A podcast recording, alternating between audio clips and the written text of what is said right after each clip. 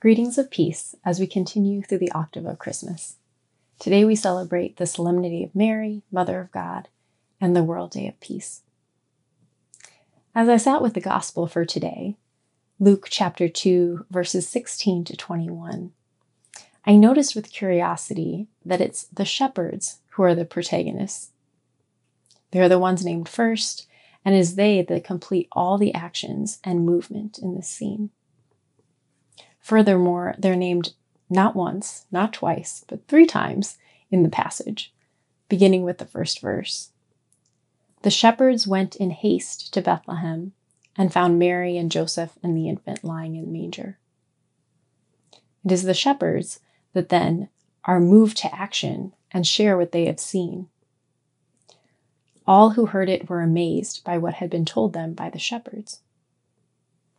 And then the third time they are mentioned, then the shepherds returned, glorifying and praising God for all they had heard and seen, just as it had been told to them.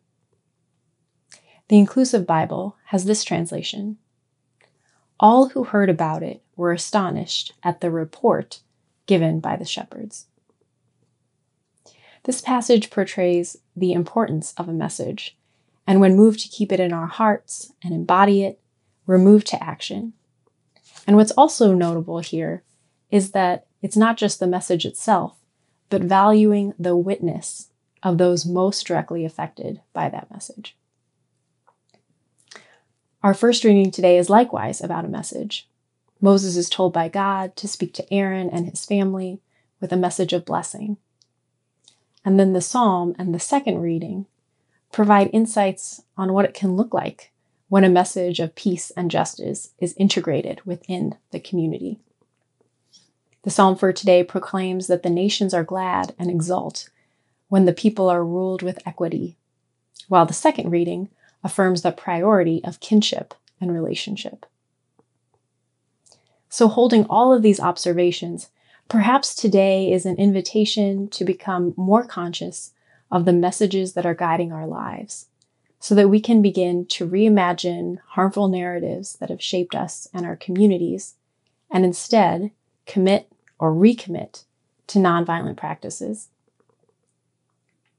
Just as violence has the potential to shape our way of being and moving in the world, nonviolence also is the most powerful form of force in the universe that we can adapt and uh, use in the way that we live and move and have our being.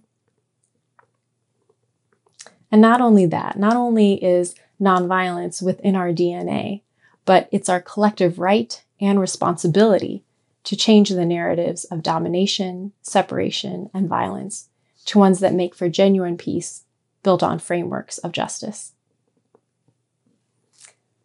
Throughout his time as Pope, Pope Francis has delivered messages on this day on the theme of peace. He has emphasized intergenerational work for peace, nonviolence as a style for politics, and ecological justice as part of living nonviolently. Each of these messages of peace frames nonviolence not as a passive understanding of non engagement or inaction, but as a way of life, a positive and powerful force for social change, a process for ending violence without using violence, for transforming conflict and protecting the vulnerable and our common home.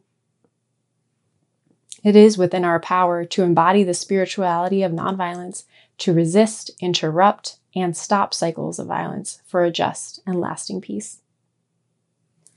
As the preliminary document of this year's Messages of Peace indicates, the first this year's message on the topic of intelligence and peace will be the theme. Within this message, Pope Francis calls for an open dialogue on the meaning of new technologies and affirms the need to be vigilant so that a logic of violence and discrimination does not take root in the production of these devices. He encourages us so that AI may be used in responsible ways so that it can be at the service of humanity and the protection of our common home. Pax Christi, Latin for Peace of Christ, is an international movement and community working for peace around the world. Today is the day that all of us take the vow of nonviolence, a commitment written by Father John Dear and Eileen Egan. Over the decades, tens of thousands of people have taken this vow. And when I think about today's message of shepherds and message and peace and justice, I'm so grateful for the peacemakers who have taken on that message for peace, witnessed to it, and have shepherded new generations of peacemakers, artists, ministers, and activists. The image behind me is called Tower of Women.